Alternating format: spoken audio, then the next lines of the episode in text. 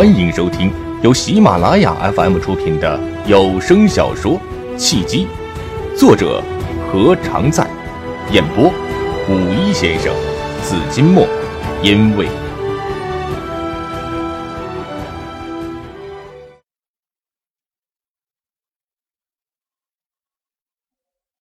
第三十四章，提升自身价值的捷径。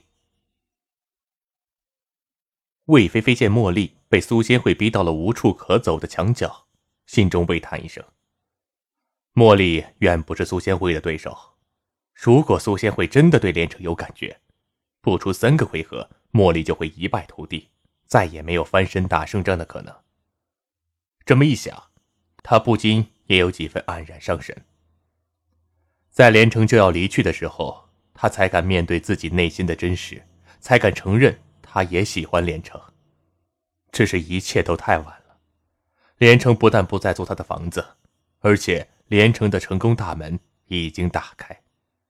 也许不用多久，他就可以拥有一个男人所能拥有的一切，而他，不过是他人生路途之中一个匆匆的过客罢了。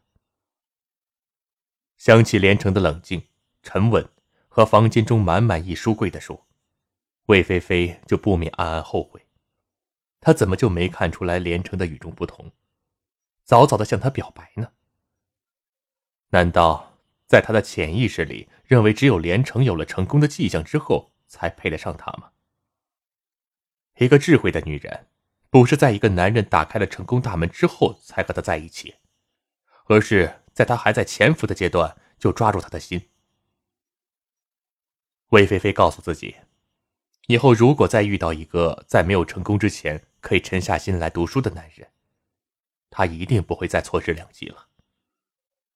连城的故事就是一个活生生的例子。以前他还觉得连城一下班就回家，没有应酬，没有交际，天天就会闷头读书，有什么用呢？现在他才知道，读书永远是最物美价廉，也是最有效的提升自身价值的捷径。现在看来，他不是小瞧了连城，就是不知道连城的雄才大略。所谓“扶久者非必高”，连城不去玩，不去应酬，是为了在为未来打基础，是没有挥霍青春。玩谁不会呀？吃喝玩乐也不用学。但成功的人总是少数的，为什么呢？就是因为在你虚度光阴的时候，别人在读书，在努力。在不停的寻找机会，一旦找到了机会，机遇大门打开之后，不管是应酬还是玩的，这都是事业了。这个世界上有许多人汗流浃背的卖苦力挣钱，也有人玩着挣钱，还有人躺着挣钱。别看连城是在爬山，实际上他能和苏仙惠一起爬山，是在攀登成功的高山。苏仙惠、齐全和杜经燕，哪一个不是一座高山？就算你不是高山，但和高山是朋友，你也就拥有了比大多数人高了许多的起点。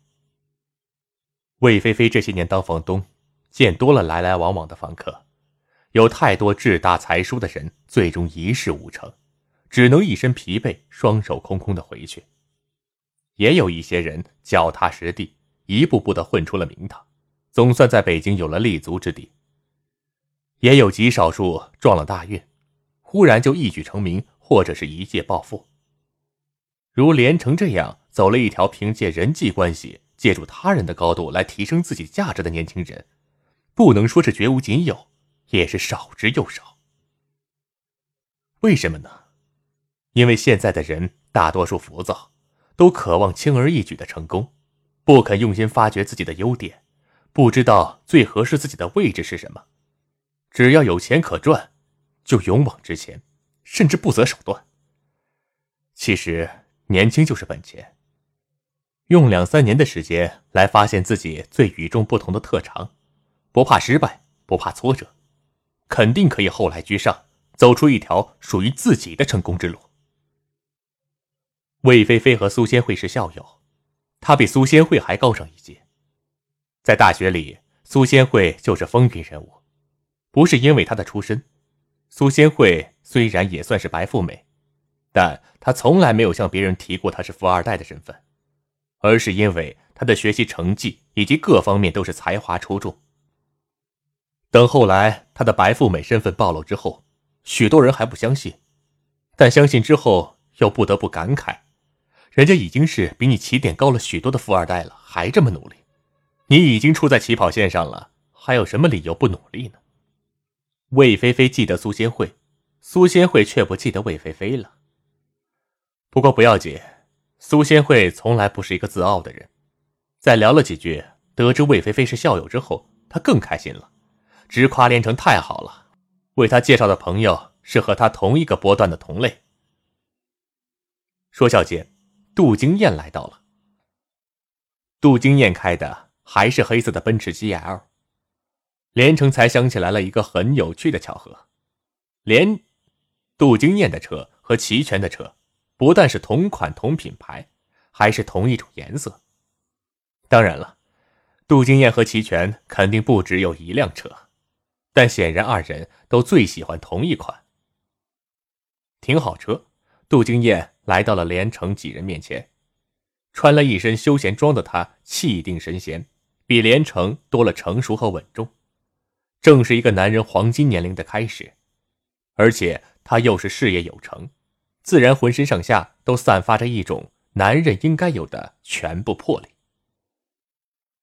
茉莉见过杜金燕，她一颗心又扑在连城身上，对杜金燕没有什么感觉。魏菲菲就不同了，她见到杜金燕的第一眼起就一阵目眩神迷。天哪，这个男人太有风度，也太有男人味儿了。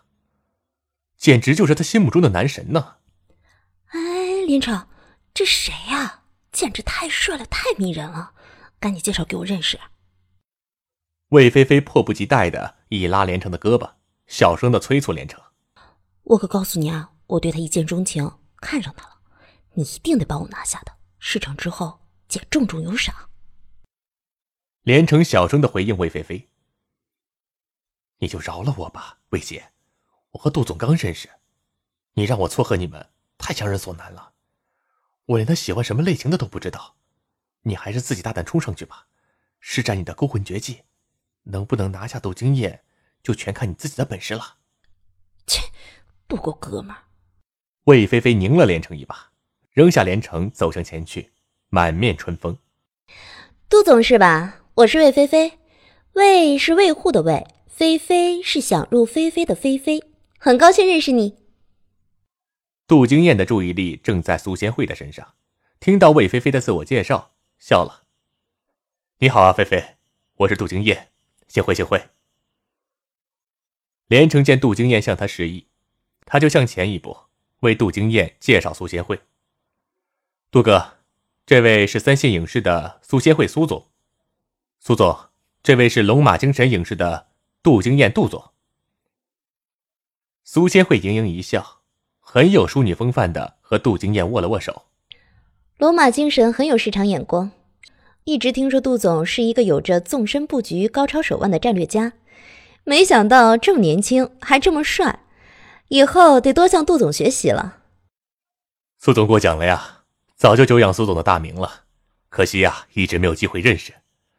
今天如果不是连城牵线搭桥，我们也不知道什么时候才能握手呢。苏总啊，比传说中的还要漂亮呢。都说嫁人当嫁姚长伟，娶妻当娶苏贤惠。我以前总觉得是夸大其词了，这一见面才知道啊，苏总是当之无愧的北京第一美女 CEO 啊。杜总真是太会说话了，我倒希望别人呢提起我不要总提什么美女 CEO 啊，我又不拼脸蛋儿，我拼的是才华。苏仙慧嘴上这么说，心里还是十分的开心。只要是个女人，不管是 CEO 还是职员，都是希望别人夸她漂亮。哎，连城都到齐了没有啊？没有，还差一个。连城还没有来得及告诉苏仙慧都有谁来。当然，苏仙慧问也没问。由此可见，苏仙慧确实是很随性的好脾气，至少作为朋友，她是如此。看了看表，马上九点了，齐全应该也快到了。你们等，我们先上山。苏仙慧招呼着茉莉和魏菲菲。女孩啊，天生就是让男孩追赶的。等下他们要是追不上我们，今天呢就不和他们愉快的玩耍了。您正在收听的是由喜马拉雅 FM 出品的有声小说《契机》。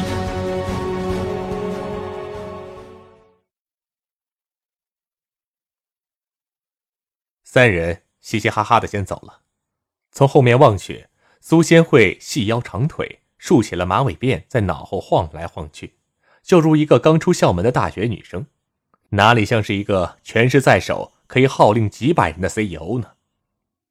他的背影犹如一幅隽永而清新的山水画，而魏菲菲是三人之中最为丰腴的一个，丰腴但绝不胖。她的头发不长不短，也没有竖起来，风一吹，飘动如诗。她的背影就是一幅雍容华贵的国画。最为消瘦的茉莉亭亭玉立，身材窈窕如柳，头发虽然散开。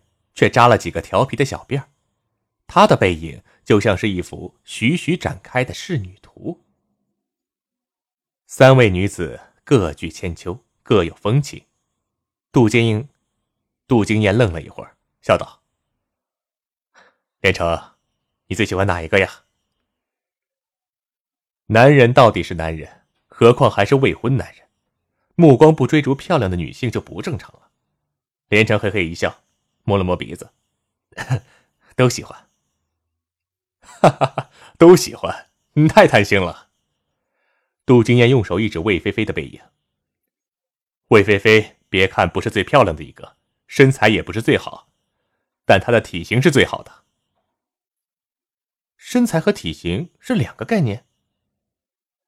连城自认为在女人方面肯定是不如杜金燕经验丰富，就有意的虚心请教一二。身材不是最好，体型却最好，不明白啊？不明白就对了，说明你还年轻啊。杜金燕也不多做解释，杜金燕也不过多解释，哈哈一笑，一拍连城的肩膀：“等你以后结婚了，就会明白女人的身材和体型的关系了。哎，不对，也不一定非要结婚之后，等你谈过三次以上的恋爱之后就明白了。”还是不明白。连城诚恳的摇了摇头，故意说道：“万一谈的三次恋爱都是同一类型的女人，完全换汤不换药怎么办？”你小子也挺坏呀，揣着明白装糊涂。杜金燕打了连城一拳，嘿嘿一笑：“再告诉你一个方法，你有事没事的时候啊，经常去游泳、泡温泉，次数多了，就看得出。”女人身材和体型的不同了，我可没嫌弃那些高档场所。连城这一句话是大实话，他挠了挠头，目光注意到一辆汽车迎面开来，是一辆深红色的宝马叉六，他心中一跳，难道真是冤家路窄，又遇到了陈占天了？仔细一看，不由得哑然失笑，车内的人竟是齐全。齐少来了，连城一拉杜金燕，走，迎一下。好，等有时间了，我带你去游泳、泡温泉。杜金燕收起了笑容，一本正经的和连城迎面走了过去。齐少怎么没开奔驰啊？连城热情的打了招呼。我以为你喜欢奔驰就不喜欢宝马了，没想到你也有一辆宝马叉六啊，怪不得上次甩掉了陈占天呢。原来是对叉六的性能很了解呀！知己知彼，才能百战不殆嘛。齐全先是冲连城点了点头，又漠然的看了杜金燕一眼，没有说话，跳下了车。连城，帮我停车。连城点头一笑，跳上了宝马叉六，心想：有一群土豪朋友真好，随时可以开到不同的豪车，好歹也过了手瘾。听说齐总 BBA 三大豪车都拥有力量，奔驰是 GL，宝马是叉六，那么奥迪是什么？杜金燕没话找话，见齐全也是爱车之人，就想找一个共同话题聊一聊。A 八，让杜经燕失望的是，齐全只是回答了他两个字之后，就不肯多说半个字了，甚至将目光看向了别处。怎样才能和齐全走近呢？杜经燕也清楚，连城和齐全走近是因为他和齐全有共同语言，聊得投机。想了一下，他又试探着问道。齐总，有一句话我一直不明白，“从来处来到去处去”是什么意思？齐全扭过头来，眼中闪过了一丝好奇，神情稍微缓和。“从来处来到去处去”，是说从该来的地方来到该去的地方去。延伸理解的话，就是人生就要随遇而安。随缘而行，不要执着太多的东西。我也想信佛，佛法怎么学呢？杜经燕听连城说过齐全信佛，见齐全果然对禅语很有兴趣，就想继续就佛教的话题和齐全深聊一下。只是他佛教的知识十分欠缺，很后悔以前没有多读佛经。佛教灵山莫远求。灵山只在汝心头。齐全又恢复了漠然的神情，他看了出来，杜经燕完全是佛教的门外汉，远远还没有入门，他就失去了和杜经燕继续聊下去的兴趣。正好连城也回来了，齐全也不理会杜经燕的尴尬，右手一挥，爬山。三人并肩而行，开始爬山。不多时。三人就远远的望见了前面的苏仙慧、魏菲菲和茉莉三人。杜经燕有意继续刚才和连城所聊的女人的话题，就笑着一指苏仙慧的背影。刚才说到魏菲菲是三个人中体型最好的一个，苏仙慧是三人之中身材最好的一个，而且苏仙慧还是三个人之中身材最健美、身材最健康的一个。从生育的角度上来说。她也是三个人之中最好生养的，不但能生儿子，而且还会顺产。齐全皱了皱眉：“不是吧？这也能看得出来？我老家的人呐，都会从女人的体型上看女人生养的问题。女人不管是美女 CEO、电影明星，还是普通家庭主妇，生育后代呀，都是头等的大事。所以。”挑选一个既漂亮又贤惠，并且还好生养的女人，也是一件幸事啊。这不是对女人的歧视，而是对人类传宗接代的大事的重视。杜经燕点头一笑，又用手一指茉莉：“连城啊，你说茉莉和苏仙慧、魏菲菲相比，什么地方最突出啊？”连城对女人的认识还停留在只是长相和身材的初级阶段。对于什么体型、生养的高深问题，他还从来都没有想法。仔细打量了茉莉和苏仙慧、魏菲菲的不同之处，摇头说道：“茉莉除了比苏仙慧、魏菲菲更瘦一些、更苗条一些之外，没发现什么突出的地方啊。”茉莉的肩膀稍宽，身材很有模特的气质。齐全突然接了一句，他点了点头。不过。茉莉太瘦了，可能不利于生育。齐总啊，只说对了一半。杜经燕虽然很想和齐全走近，但也不会一味的迁就齐全，而是有一说一。茉莉呢，确实是很有模特气质，如果去演戏的话，说不定能火。另外，她瘦归瘦，体质却不错。你看她走路的时候，肩膀不动。腰身扭动的幅度也不大，说明他很有耐力。我敢说，坚持到最后第一个爬到山顶的一定是他。打个赌。连城担心杜经燕的话会让齐全不快，就有意的缓和一下气氛。好啊。齐全出乎意料的接过了话头。如果是茉莉第一个到山顶，今天我请客；如果是别人，杜总。你请。没问题。杜金燕见总算和齐全有了更进一步接触的机会，怎不喜出望外呢？他一边说，一边朝连城投去了暗示的目光。连城会意，知道杜金燕是想让他挑起一个共同话题，不要冷场。他认真的想了一下，必须要让齐全和杜金燕都感兴趣，同时他也可以讲得生动有趣的话题，难度也是不小啊。不过正是因此，才最考验他的本事。三年的埋头读书不会白读，他的知识储备之多，多到足以让他应付许多的场面，也足以让他有运作的资本。啊，《射雕英雄传》我们都看过，其中有一段很精彩的场景：郭靖初遇女扮男装的黄蓉，是怎样追到了身为白富美的黄蓉呢？连城微一思索，就有了话题。任何时候，话题都是促进了解、增进友情的前提，也是必要条件。